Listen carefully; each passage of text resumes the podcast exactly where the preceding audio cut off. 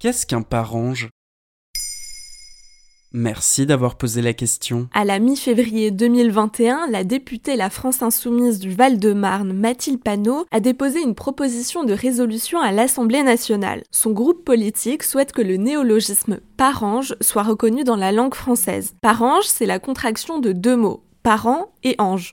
Ce mot désigne un parent qui a perdu un enfant parce que les parents se définissent comme des parents d'anges. Il ne s'agit pas seulement des parents qui ont perdu un enfant pendant la grossesse ou à l'accouchement, mais à n'importe quel âge. Utiliser le mot parange permettrait de contourner des formulations comme j'ai perdu un enfant.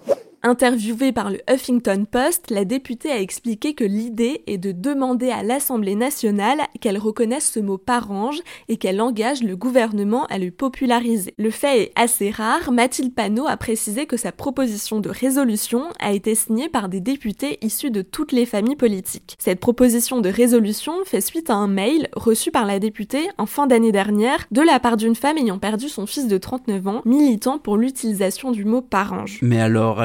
Qui a inventé le mot parange Tout est parti d'une pétition en ligne lancée par Nadia Bergouniou en 2016 qui demandait que le mot parange entre dans le dictionnaire et soit popularisé. À la date du 22 février 2021, la pétition comptabilisait plus de 60 000 signatures, dont plusieurs soutiens de poids comme Brigitte Macron et Bernard Pivot. Cette femme a perdu un enfant à 6 mois et demi de grossesse il y a près de 30 ans. Depuis, elle a écrit un livre, Le ventre vide, où elle a recueilli les témoignages de parents. Au Figaro, elle se confiait. Quand un enfant perd ses parents, il est orphelin. Quand un mari perd sa femme, il devient veuf et réciproquement veuve. Mais quand un parent perd son fils ou sa fille, il n'existe rien. En plus de souffrir de la perte de leur enfant, ces personnes souffrent de ne pas avoir un mot désignant leur situation. Elle se définit comme une mamange, une maman qui a perdu son enfant. Si l'utilisation du mot parange est envisagée, peut-être donc que mamange et papange pourraient l'être aussi. Donc concrètement, utiliser le mot parange aurait surtout une portée symbolique. Utiliser le mot parange permettrait de donner de la visibilité dans la société à ses parents. Il faut savoir qu'un autre mot est utilisé, surtout en Belgique, c'est désenfanter. Sauf que beaucoup de parents se refusent à l'utiliser parce qu'ils ne se retrouvent pas dans ce terme.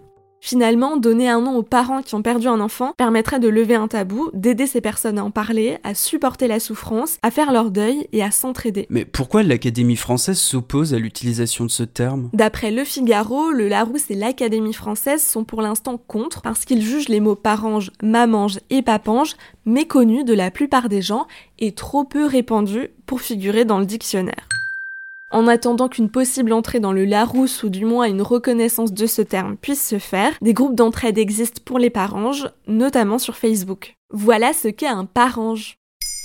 Maintenant, vous savez, un épisode écrit et réalisé par Pauline Weiss. En moins de 3 minutes, nous répondons à votre question. Que voulez-vous savoir? Posez vos questions en commentaire sur les plateformes audio et sur le compte Twitter de Maintenant, vous savez.